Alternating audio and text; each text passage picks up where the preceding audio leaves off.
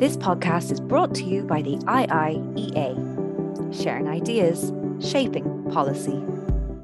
Hello and good afternoon, and welcome to the Institute of International and European Affairs. First, can I say to anybody who had planned to join us live in the office in North Great George's Street, we just had to take a technical decision this morning that it was better not to put anybody at risk. And we decided to make the whole meeting uh, online so that every, everybody could join in. So you're very welcome today. Today we have um, a talk uh, entitled The Shadow of Famine How the Food Crisis is Impacting the Horn of Africa and Beyond. So, I just a few housekeeping things. You can put your questions in during the, uh, the speech. um, you use the, the little um, message on, your, on the bottom of your screen. You can also uh, send in uh, messages at IIEA. And I'd like if you gave your name and if you're part of an organization, that would be a help as well. Um, the minister will speak for about uh, 20 minutes or so, and then we will have a time for questions. Now, today we are very, very pleased indeed, just back from, from a lot of travel, to have with us Colm Brophy, Minister of State for Development Aid. And some of you will know that this is an area of policy that I had a great involvement with when I was in the Dáil. I chaired the Development Aid Committee for about seven years and did quite a bit of traveling to the various African countries where we were at that stage only associated with four countries. Now I think it's nearly the whole continent of Africa. But Colm was appointed Minister of State with responsibilities for overseas development and the diaspora in July 2020. He's a Fine Gael TD representing Dublin Southwest and was elected to the Dáil in 2016. He served as chairman of the Budgetary Oversight Committee, which was one of the most important committees established in Leinster House. And he was also a member of the Committee of Justice and Equality and the Committee of European, uh, European Affairs. He was a former member of South Dublin County Council, and he's a former member of the board of the Housing Agency. And he's also former president of the Association of Irish Local Government. Well, that's some CV Colm, very impressive indeed. And I'm sure it's being looked at very closely now. Um, we are very glad today that we are going to first be introduced to Colm through Michael Gaffey, who is a very senior official are you Secretary, Gen- Deputy Secretary General, Michael? You can tell us that. I've forgotten ex- your exact title. Uh, Michael Gaffey, again, is an old pal of mine. He was in charge of the Women, Peace and Security Committee, which I still chair. And he's come back from Geneva and he's now very senior in the Department of Foreign Affairs. So I'm going to hand the, the, um, the chair over to you, Michael, to open the proceedings, and then you can hand on to Colm. Thank you very much. Thank you very much, Nora, and um, that's enough about enough about me. But I will say about you, Nora, that I certainly am really aware of your lifelong commitment to the issues of development and and humanitarian assistance, uh, and so it is really great to see you chairing this uh, very important discussion because we really, despite all the progress that we've made on development, we're at a particular moment now of great challenge where there are a series of interlocking crises, uh, humanitarian crises, food security crises, development crises, and peace and security crisis, which require us to consider how we work more effectively, especially through our uh, development aid uh, program. And uh, I have been back in this role since the start of September. And the very first thing I did was accompany uh, the minister on his visit to the Horn of Africa, which he is going to speak about. And I, I just want to say that um, Ireland has, since that visit, played a very strong role internationally in highlighting this crisis, which, if it weren't for Ukraine, would be on our screens every day of the of, of the month. Um, and we have done so also with the benefit of increased funding directed to that crisis. So Ireland is playing a strong international role. And I'm very glad to say that it is being led by a very strong minister with a very strong personal commitment to working on this crisis and guiding us in how we can be more effective in our work. And with that, I just will hand over to that minister, Colm Brophy, uh, so that you can hear his statement. Minister, I'll hand over to you. Thank you, Michael. Hello, good afternoon, everyone. Uh, thank you, Michael, and uh, and in particular, thank you, Nora, uh, for your, your your opening remarks. I was actually uh, two things I suppose to say in relation to them. First of all, as you went through it, I was beginning to realise that I've been around a long while. it's when you start when you start hearing the list, uh, uh, it suddenly dawns on you. And uh, and obviously the second thing is just to say that I've known you for for so many years and always have been so impressed by the work you've done in this area. Indeed, it had a big influence in, in my interest in the area um, when um, I was uh, starting out. Um, so, just having said that, um, obviously to say thank you to the IIEA for organising the meeting. Um, the current crisis in the Horn of Africa, I think, deserves all our attention. Um, and as was mentioned by both Nora and Michael, it, it needs to be treated, I believe, with, with, far more urgency and determination by the international community than it has been to date.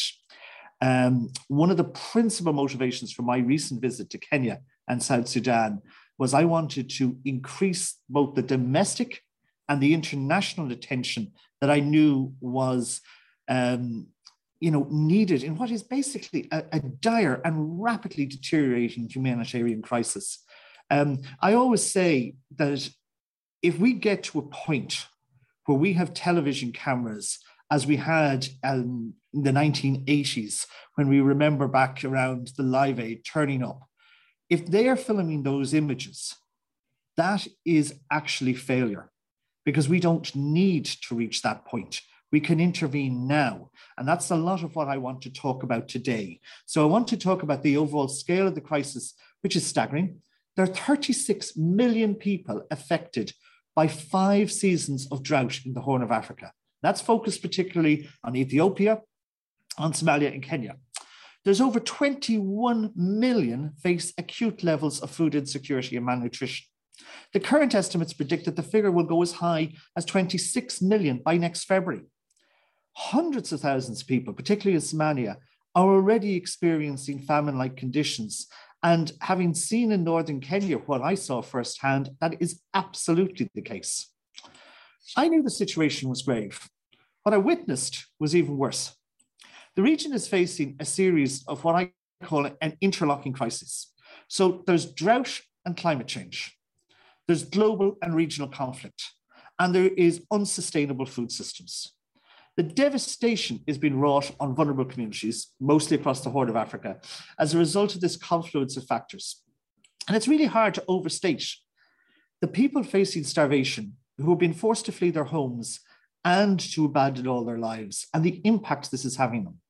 Now, in addition to the drought, and it's almost counterintuitive to say that some regions are experiencing wide scale flooding year after year. I saw firsthand when I went to Bentiu in South Sudan, where UN camps house those who've had to flee the large scale climate induced floods that ravaged the region over the past several years. Traveled in from Juba, could see the small, tiny, fragile dikes that are holding back vast, expensive water that's actually threatening to wipe out these makeshift camps. And as I was told firsthand, one of the tragedies of it is, is the rain didn't even fall in their region. It fell far away and the floods came down uh, to this area. So they, they got no benefit out of the actual rain. They just got the floods. This contrasted, though, completely with what I'd seen in Turkana in northern Kenya. There, the communities are completely stricken by drought. Um, they told me at that stage when I visited that they were really sad and worried and terrified that the rains would fail again. Now, unfortunately, that has happened. And the humanitarian catastrophe that is now ahead of us is like nothing we have seen, I believe, in many, many decades. I spoke to a man in Turkana, and he really had an impact on me in terms of what he said. He pointed out that their animals are dead, the trees under which they were sitting are dying, and he feared that he and his children would be next. And that's an incredibly powerful thing to hear said to you firsthand by a community leader who's going through this literally in front of your eyes.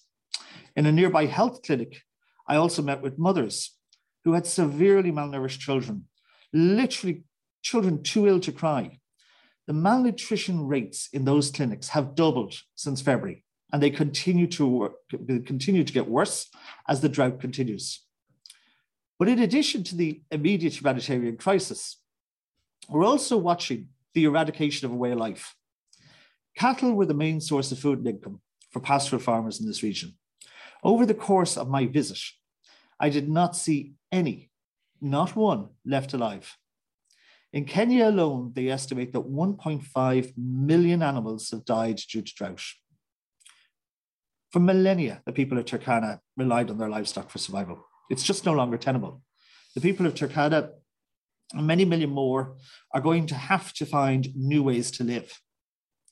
The primary driver of these environmental crises is undeniably climate change.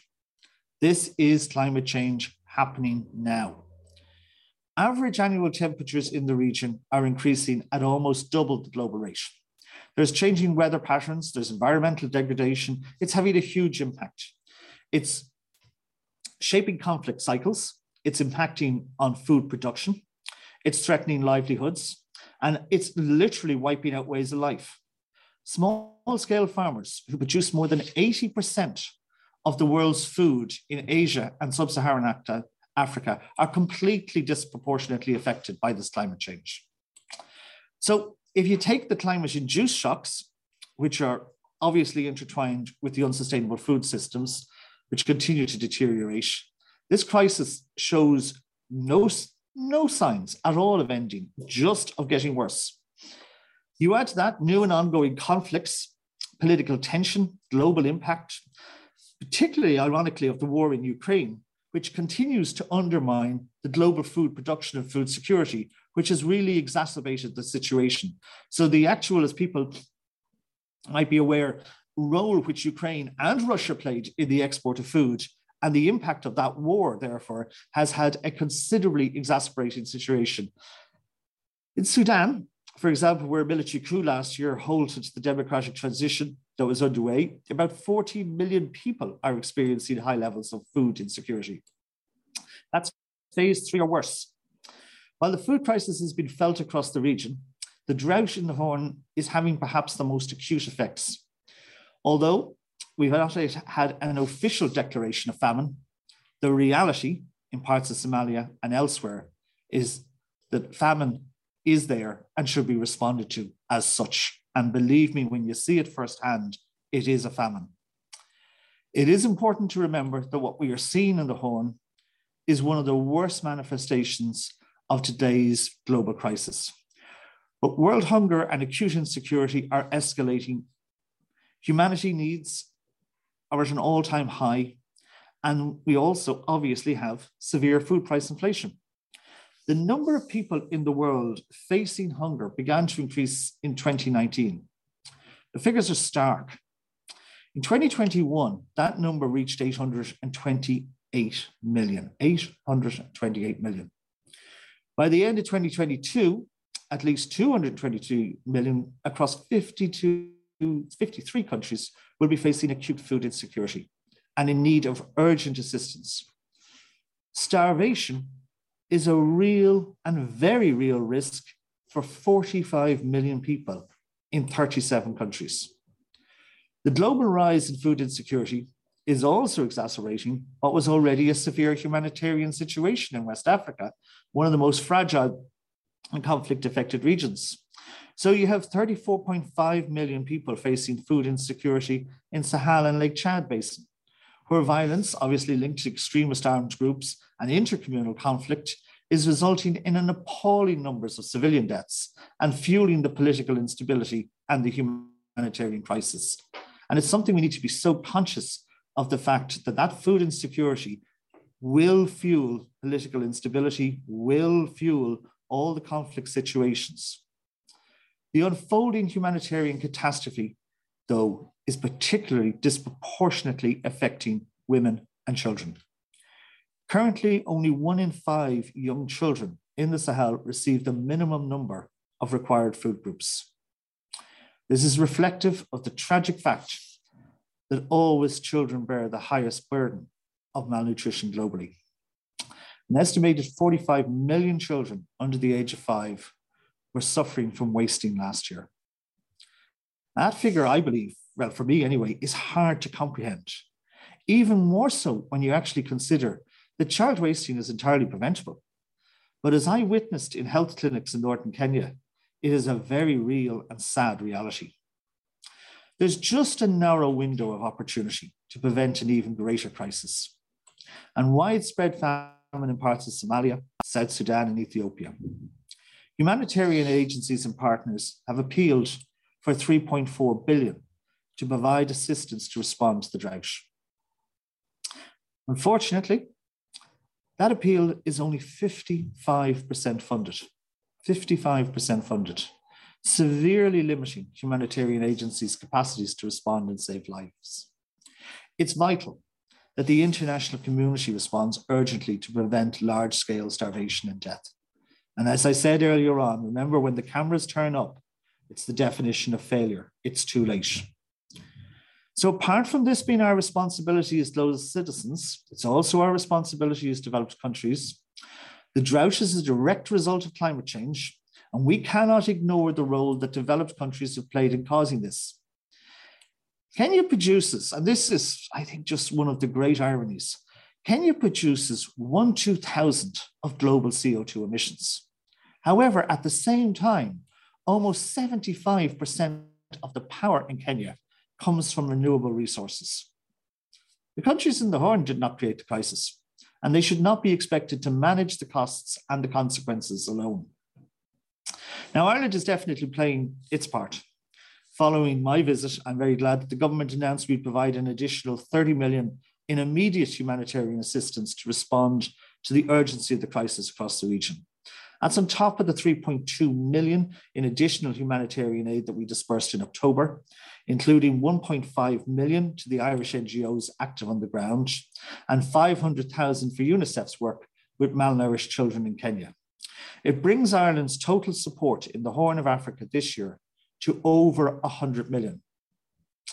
Now, working through the trusted partners on the ground, obviously including the UN agencies and the Irish NGOs, Ireland's funding will support the most vulnerable communities right across the most severely affected countries in the region. These partners have been chosen on a proven geographic and sectoral, and because of the thematic expertise and their capacity to deliver effective, timely responses to the needs of those worst affected by the crisis. The focus will be on life saving health, nutrition, and water and sanitation and cash responses will align with Ireland's commitment always to be reaching those furthest behind first. But we'll place a strong emphasis on supporting local humanitarian efforts. Special attention will be paid to the plight of women and girls, who I mentioned earlier, who've been disproportionately affected, um, obviously, by the drought, and to ensure that their needs are met. This additional funding from Ireland complements support already provided through other channels, including the multilateral agencies and the pooled funds of OCHA, um, the Central Emergency Response Fund, CERF, which has been central to the response in the Horn of Africa. We've already, and I was already, CERF has already provided 143 million in 2022.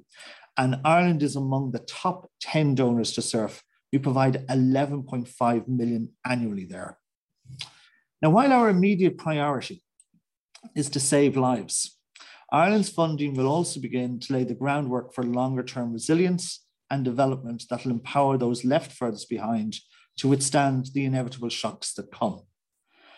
And I think it's really important because we have, in the last number of years, really allied both our immediate response with our development commitment because it is such an important way of helping not just to save people in an initial response, but to empower those communities. So in, in Somalia, for example, a million pound contribution from Ireland to the International Fund for Agricultural Development is boosting the agricultural productive capacity, the food supply chains, the irrigation and domestic water supply. I saw firsthand on my trip how just by using a targeted approach to help farmers who had been pastoral to grow crops, you can enable a community to stay where it is and to actually start to grow the food that is necessary to sustain them in a longer term. In September 2022, at the high level event in New York at the UN with USAID Administrator Samantha Power, Ireland pledged 50 million to fight acute malnutrition over the next three years. This is in addition to our pledge to provide over 850 million over five years on nutrition programs and interventions. Supporting partners working in the Horn of Africa and indeed in West Africa will be a key focus of this response. Coordination across the nexus of humanitarian development and peace actions is now more important than ever. In the Horn, we recognize that humanitarian funding alone will not be sufficient to address the complex challenges facing the region, and our development program will also look to target the underlying causes and the drivers of conflict that's instability and food insecurity in a region. We will prioritize actions targeting gender equality, strengthening governance and climate action, as well as maintain a focus on food insecurity and malnutrition. Our humanitarian action complements our robust political intervention to protect civilians and resolve conflict. This includes, obviously, our engagement at the UN Security Council over the last 10 years, where we've actually taken a very strong leadership role on peace and security in the Horn, including chair of the Somalia Sanctions Committee. We've also been to the fore on the Council's engagement on Ethiopia, where two years of conflict in the north of the country had a really devastating impact on civilians. The peace agreement reached between the Ethiopian government and the Tigray authorities last month, I believe was a really important step towards peace for the country. However, implementation of all aspects of that agreement will now be the key. And the immediate focus must remain on ensuring humanitarian access to all those in need. Ireland has prioritised some of the key drivers of the current crisis in the Horn throughout our term on the Security Council. Through our work on hunger and climate at the Security Council, I believe we've galvanised international attention to the underlying causes of food insecurity, including conflict and climate. And we continue and will continue and continue to need to do that even after we finish our term on the Security Council. As you will be aware, the budget in 2023 that the government provided here provided over 1.2 billion for international development. This is an increase of 18% on our 2022 and represents an unprecedented investment in Ireland's overseas development programme. Of this, 75 million will be focused on humanitarian and other needs in Ukraine and in countries affected by the impact of Russia's invasion. And those countries obviously include the Horn of Africa. An additional 25 million will be provided as part of the government's commitment to more than double our climate finance per year by 2025. Most of this will be channeled towards adaptation activities for vulnerable countries, including those in the Horn. Linked to this, I'd like to highlight the role played by Ireland at COP in reaching a historic outcome on the priority issue of loss and damage.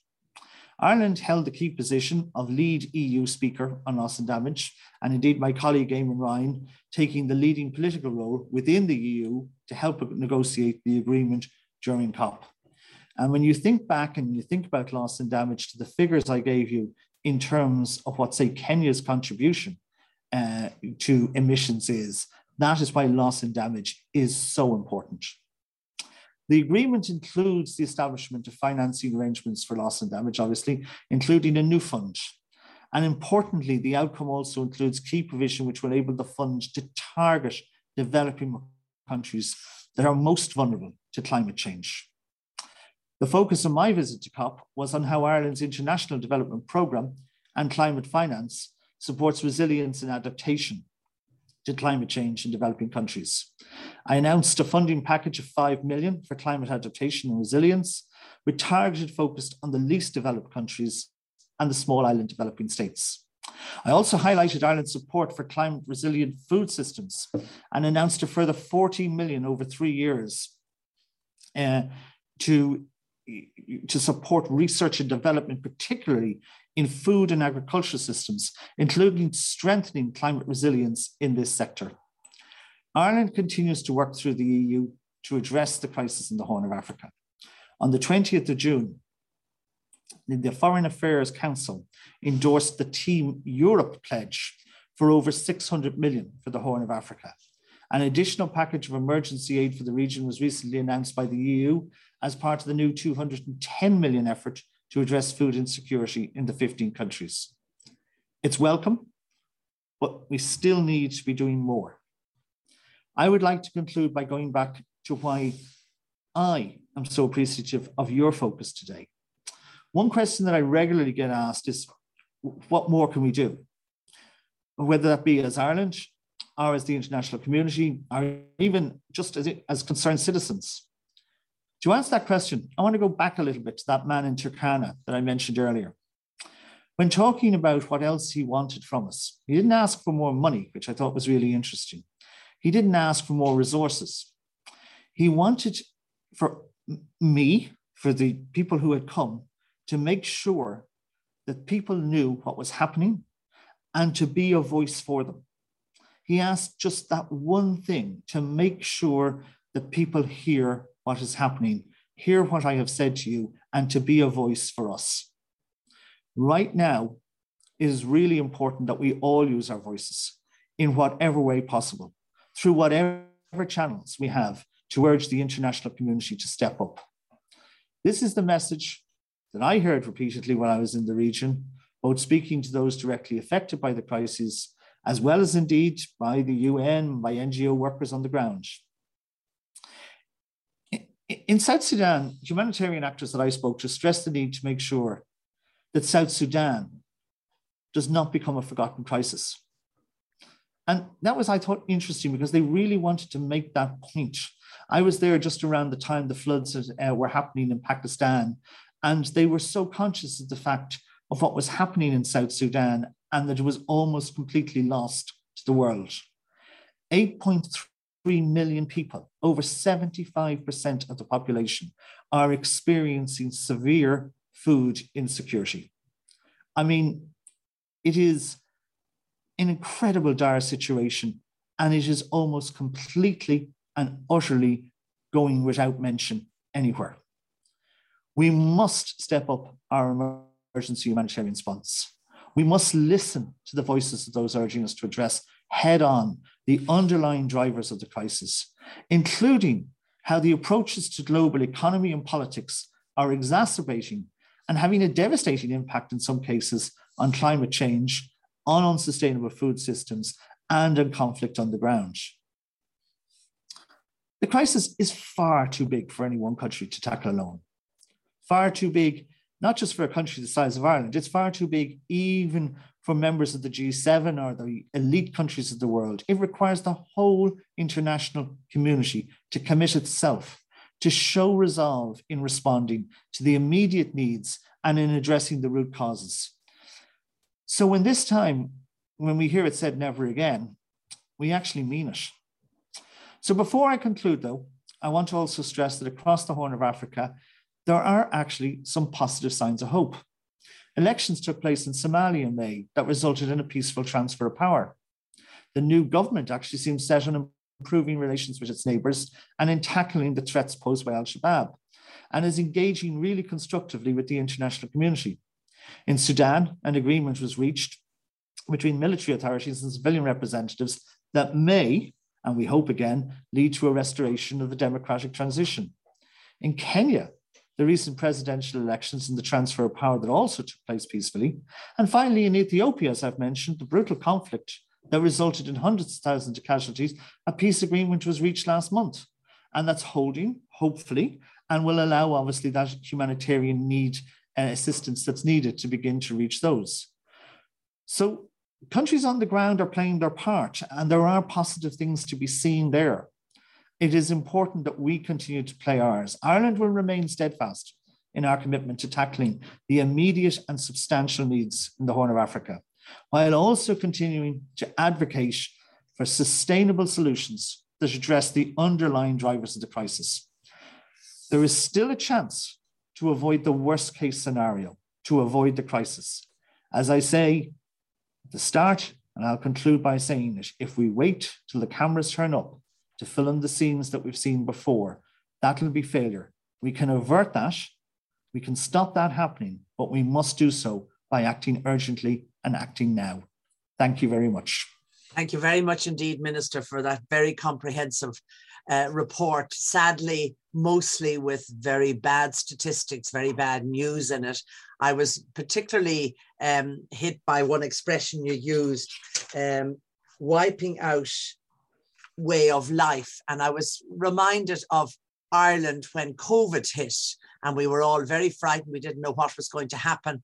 And it did begin to wipe out certain forms of life that we enjoyed. But we had a government and we had the money, thankfully, to put inputs in to prevent the worst fallout from the COVID. But in the countries you've been speaking about, they don't have the resources, or if they do, they're not being properly spent. There's a lot of corruption, and I'm glad that you finished on a, on a more positive note that some of these countries now are making an effort maybe to move on from some of the bad practices and the bad corruption and um, leadership that they have had. And we have to face that reality.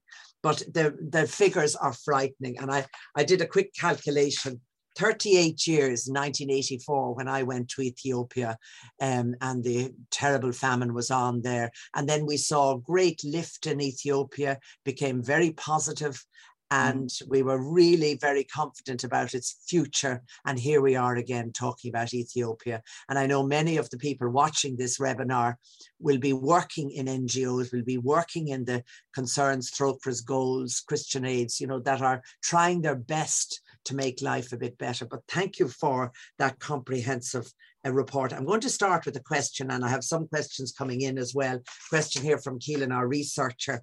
Um, Last Friday, I think the UN Security Council adopted a resolution, which, of course, Ireland was part of the co drafting team uh, with the United States to create a carve out across UN sanctions regimes that protects humanitarian assistance and meets human basic needs. Do you think this is critical and will it work?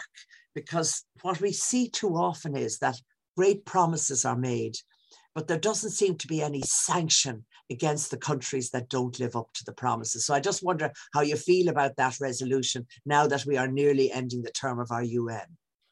Well, I, I, I think very positive towards. I think it, it is important that we look at how we engage on these levels because we need to have a carrot and stick. We need to have an approach um, that enables us to implement, and we need there to be a consequence for non-implementation. So I'm conscious of the fact that we're moving on that, um, and I think that's a very positive thing for us to be engaged on. Thank you very much. I mean, it, it is important that we continue to play a role, and we certainly do play a role. We have a voice. I think you've said that, Minister, several times, and we have a voice that's far bigger than our size. And oh, I've seen that over very much so. It, it, yeah. it, very much so. I mean, w- one of the really positive things about our engagement uh, with the UN is that while yes, our term will come to an end, we have worked in such a positive way with a number of countries um, that the impact and benefit it will continue beyond our term. There's a lot we can continue to work on and do. There's a lot of roles we can continue to play. And it's a particular viewpoint and an approach to how aid should work and run that we do and that we brought to the UN in terms of our membership of the Security Council, but I believe we can continue to influence. And it's very much about um, the ethics of what you do, reaching the furthest behind, and putting in place the structures. Particularly for me, one of the, the key things is around the, the, the peace and security side, and also ensuring that humanitarian and development response um, by international agencies is linked. So as that you don't, as I mentioned in, in my contribution earlier on, that you don't just see them as separate, but you actually put in place the supports for a community after the immediate crisis response to enable them. Because to go back to the point you said earlier on, uh, Nora, in terms of, um, you know, if you have thousands of years of a way of life being wiped out, mm-hmm. you have entire communities being devastated. What you are going to end up is if you don't support them to actually be able to continue to live in a new world in a different way with maybe agricultural supports and new food systems, then you're going to see mass migration and mass movement. And whether that's internally within their own country, whether it starts to cross international borders, all of it has the potential to generate conflict. All of it has the potential to be incredibly destabilizing, both to the governments and regional authorities in the area where it starts and the areas where they eh, where people end up. So, from so many aspects, both the immediate response and the development response are absolutely crucial in terms of what we're doing. I mean, there, there can be at times people critical of the number of people who land in Ireland or Europe looking for, for um, asylum and refugee status. But you have to go back to what we've been listening to you saying to see where that starts. And so, in a way, it's in our interest to try and help people to stay in their own countries, earn a living, bring up their children. Now, I have a question here from Gerald Ahern. I, I just make one yes. just one small point on that, Nora. That's, yeah. that's really important is to remember that only a tiny percentage of people actually end up in countries like Ireland. Mm. The real crisis is caused by movement, which has people moving within either their own country. I mean, in South Sudan, I saw two sets of camps side by side. The people who've been living for over a decade in internally displaced person camps, living in absolute dire conditions, now being joined by people who are living in camps next to them because of the climate crisis. But both of those communities have had their entire way of life shattered and have ended up having to live in these conditions because of both, in one instance, climate and another instance, conflict. And the real impact is felt very often in either the home country or in the neighboring countries where the vast majority of people end up. Yes, and you have people moving from one very poor country, country to, to another very poor country looking for help there. I've seen, I've been in those camps and, and I know and I know they just bring tears to your eyes when you see the conditions. Can I go on to some questions here, Minister, if you don't mind? I have one from Gerald Ahern, who I know is a former, a former army officer and a member of the IIEA. He says Kenya is significant exporter of agricultural produce, particularly fruit and vegetables, to Europe. Is it overdue for Ireland to challenge the Kenyan government to divert those exported cash crops to help feed its own citizens? Now, that's an interesting question. Well, there's always a balance to be looked at to be looked at in terms of what a country is actually doing and what its food requirements are. And actually, the Kenyan government is very good at working and the new Kenyan government has been particularly good at implementing very quickly programs to try and address the need for um, revitalizing um, the, the, the whole system of agriculture in the country, looking at how food security can be maintained, looking at how you continue, because countries need to continue to trade. I mean, in the longer term, a country's ability to trade is hugely important towards its ability to deal with crises like this, but also provide food solutions uh, to people on the ground. That's why they're working with the international community on some of the schemes I was talking about, where they're enabling and developing agriculture, different forms of agriculture in affected regions. So while I can fully understand that it might seem the most obvious thing to say, right, well, why are you exporting when at the same when when you have people uh, who are hungry in your country? I think it is a much more complex solution, which involves how you handle the resources and I think what the Kenyan government in particular is doing is working with Ireland and working with uh, the UN and working with the international agencies, the NGO, to make sure that the right food solutions are provided to, to tackle the crisis we're facing in into. But they can't do it alone. Overnight, if they if they stopped probably exporting every single item of food, mm-hmm. that doesn't solve the problem in the Horn of Africa. It doesn't even solve the problem in Kenya. This is a much bigger international problem that is a multi billion pound response that's required, that is vastly beyond what a local Kenyan government or any local government in the region can do. And we need to actually recognize that, that our real solutions to this is how you actually tackle in the immediate the crisis and then how you put in place, which is something, by the way, Ireland has really worked on, is enhanced and new food security uh, that enables the country to be able to not get caught in this again. Yes, thank you. I think this next question from Philip McDonough might be along that lines. He says, are there technologies that can help communities in East Africa to transition to new lifestyles? Does this imply a link to what he has in inverted commas regenerative agriculture in the European Union. I know when in many of my visits to Africa, I saw kind of improvements in how you cope with agricultural growing, you know, using the dead leaves of other plants to keep water in the ground and that sort of thing. So, really, what Philip is asking is are there technologies that you think we should be um, using and that the African states should be getting hold of? Absolutely. And I mean, the situation is this that thankfully Ireland is to the forefront of this in, in cooperation projects between both universities and between Teagasc and uh, and agencies on the ground. It is really important that developed Western countries recognize that for everybody's sake, uh, food security and the way in which we do agriculture has to change, has to change radically. And there is absolutely solutions that can be worked on and can be developed.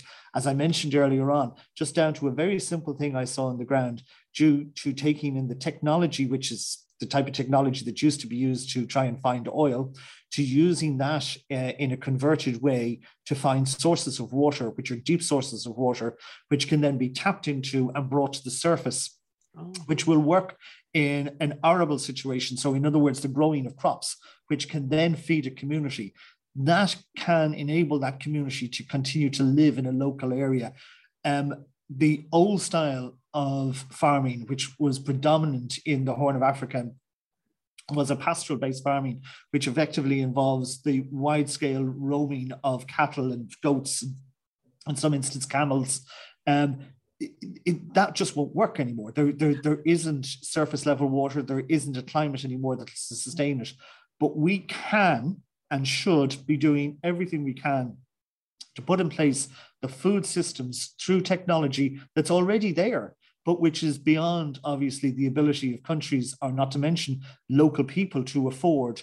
Uh, to put in place the new food systems that will enable them to feed mm. themselves. There is no point in having a a, a, disconnected response which saves or stops an emergency, but then leaves people effectively no better off and on the verge of famine yet again in almost an immediate period of time.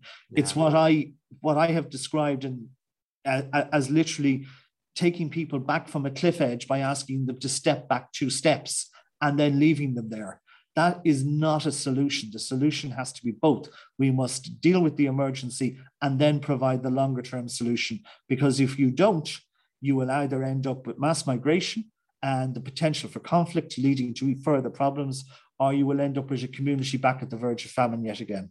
Yeah, I, I, I must say, Minister, you're right. And technologies from from Philip's question here. Um, uh, is it uh, yes is philip's question about technologies. I mean the one worry i always have about high technology and equipment is that it goes in it does the job and then it's not maintained and the parts aren't available and then the next thing it's just what we call refer to as white elephant stuck there on the ground. I saw so many of them over the years that it is important but technology now is quite sophisticated and it is it's it's much smaller you know than it used to be. So you can leave the spare parts behind you, you're right, Nora. And also, though, technology has has simplified out in lots of ways. So while the uh, initial uh, equipment might maybe needed to do a survey can be um, a, a, sophisticated piece of tech, the actual equipment necessary with a solar panel attached to it, and I've seen this firsthand, mm. to enable the drilling to take place and the water to be brought, can actually be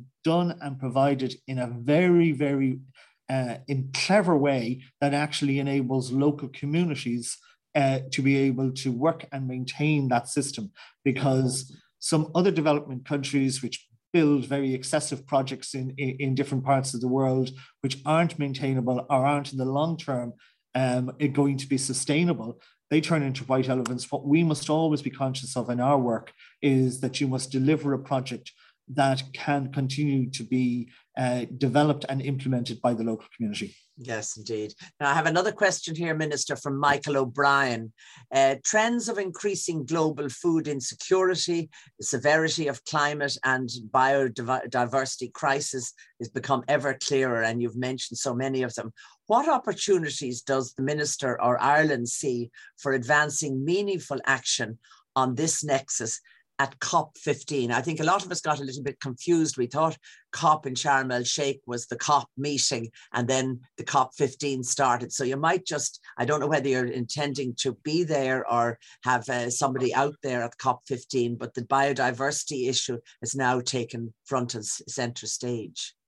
Yeah, no, my colleague, I think Minister uh, Malcolm Byrne is leading on the the, the COP15, which is the Canadian COP, if anyone has uh, has been following this. The, the biodiversity side is really, really important. One of the things that we have done in Ireland is to actually position ourselves almost ahead of a number of other countries on this, and particularly our work on food security systems. Um, a lot of work done by Tom Arnold, a lot of work done by the government, a lot of work done uh, by agencies inputting into it has made some of the, the, the processes which we have as ones that are actually um, world leading and that other people are looking towards. It is really, really important uh, and probably will be at the heart of this climate argument uh, that people still don't, they, they, they get the general COP, they get the general emissions, whatever, but biodiversity and food security are absolutely central and we must get it right. The, the, the current approach which the developed world has is non-sustainable and the current approach to agriculture is something that and, and this doesn't this doesn't limit agriculture. This just means we do things and look at how we do things in a better and different way because we continue to need agriculture to feed the population of the planet. Uh, uh, but it's how we do that in the most sustainable way uh, that food security is really going to be so important. Thank you very much. I just want to ask you um, how, how much knowledge is there now of wheat getting out of the Ukraine area? We saw it was completely blocked, but then more recently we saw ships um, managing to get through. And I just wonder if you have any up to date knowledge on that. And the other question I want to come back to is the COP uh, meeting in Sharm el Sheikh, where this loss and damage was agreed. Now, I'm not sure I fully understand exactly how that is going to be rolled out and how countries can be first assessed as to what they're entitled to under loss and damage and which country or countries are going to fill that void for them and pay them for what they've lost and damaged. Sorry about that, but I just want to hear oh, what you know about that.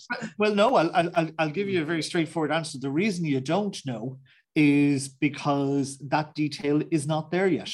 Ah. And so what came out was the agreement in principle to move on to it, and then that we would look in detail what what Minister Ryan wanted and what the EU wanted and what we wanted um, was some particular constraints, particularly around that the targeting of that resources goes to the most vulnerable countries, the countries that need it most, and that the principle, which is really important, um, that um, there's a recognition, which is what loss and damage is all about. At its heart, loss and damage is about the, the agreeing the principle that there needs to be a easy access to funds to help countries most affected by climate impact who have contributed the least and are usually in parts of the world where they are the most affected, that they would receive support and financial support and movement to them to enable them to deal with the loss and damage they suffer from the wealthier countries that actually was a very difficult principle to get over the line. You had mm. certain countries which started off, even in Egypt, not to mention in in in Scotland, with you know reparations and we don't want this and the whole lot.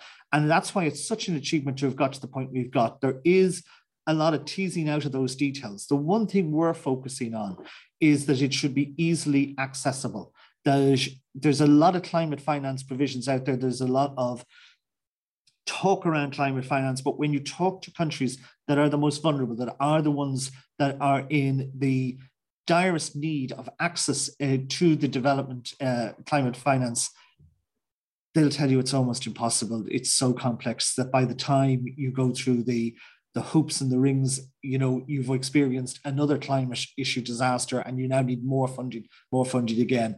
So we need loss and damage to streamline that and to work, and that'll come into place. And that's really at the heart of it. Um, the ships the, for wheat. yes, that. sorry, yeah. thank you. I, I yeah. do. I was trying to remember what. Now, yeah.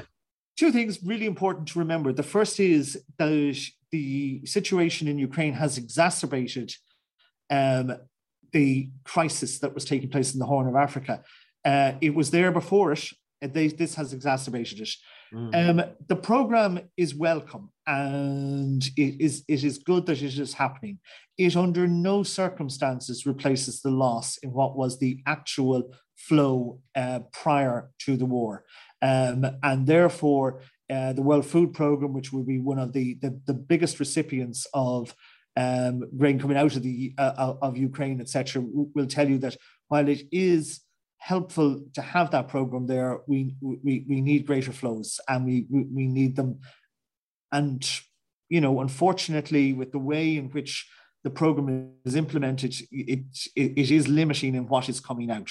It's it's much better than nothing, but it is not sufficient for what is needed. Um, and, and therein is part of the problem.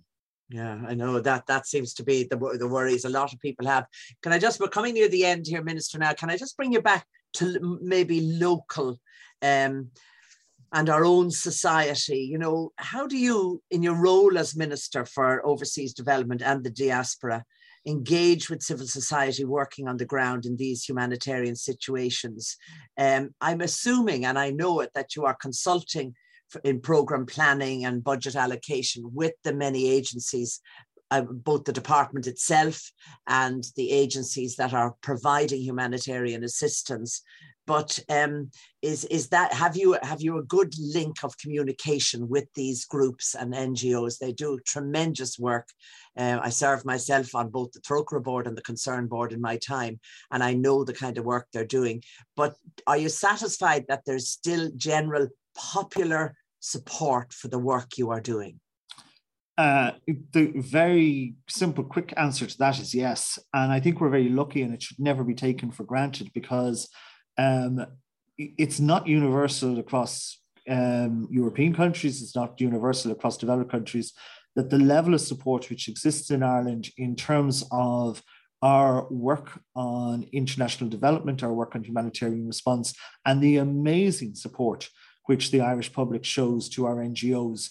And our NGOs, therefore, as a result of that support, are some of the best NGOs in the world, and they punch well above their weight uh, in an international arena.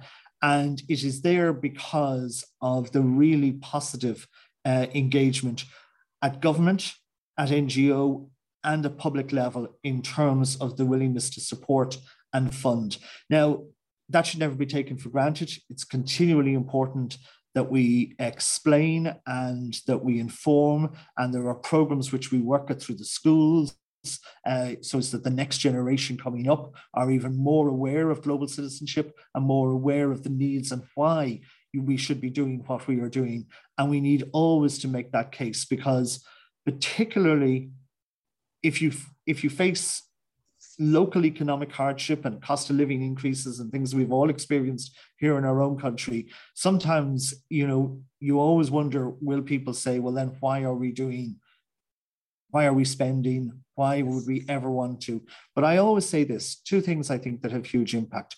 One is our own history. And um, you know it's a hundred, just 150 odd years since our own famine and since we were the recipients of support from Choctaw Indians, from communities around the world that had such an impact on our country.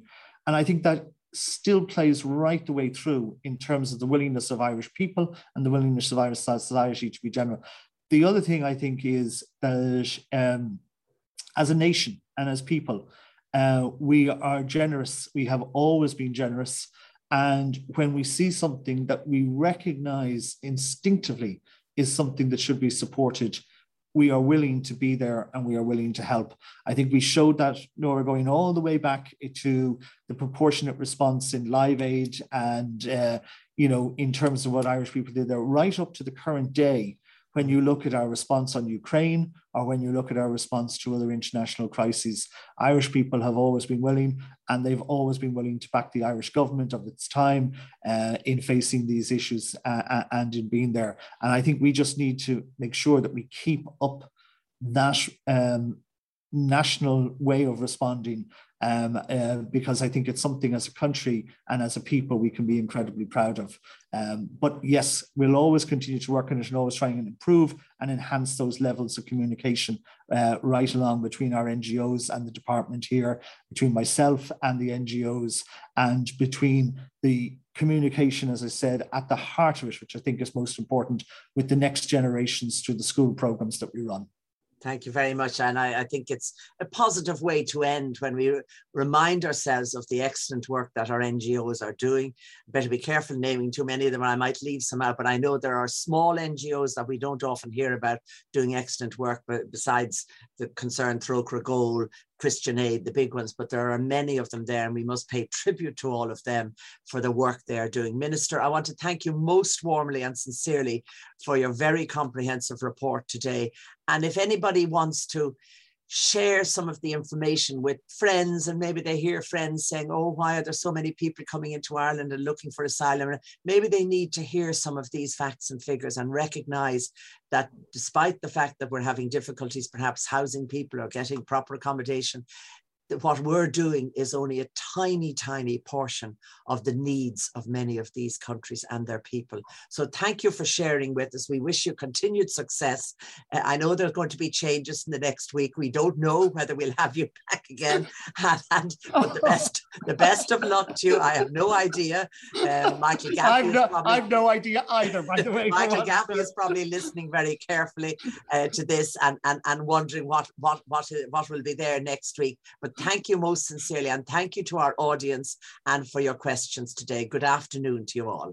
This podcast is brought to you by the IIEA, sharing ideas, shaping policy.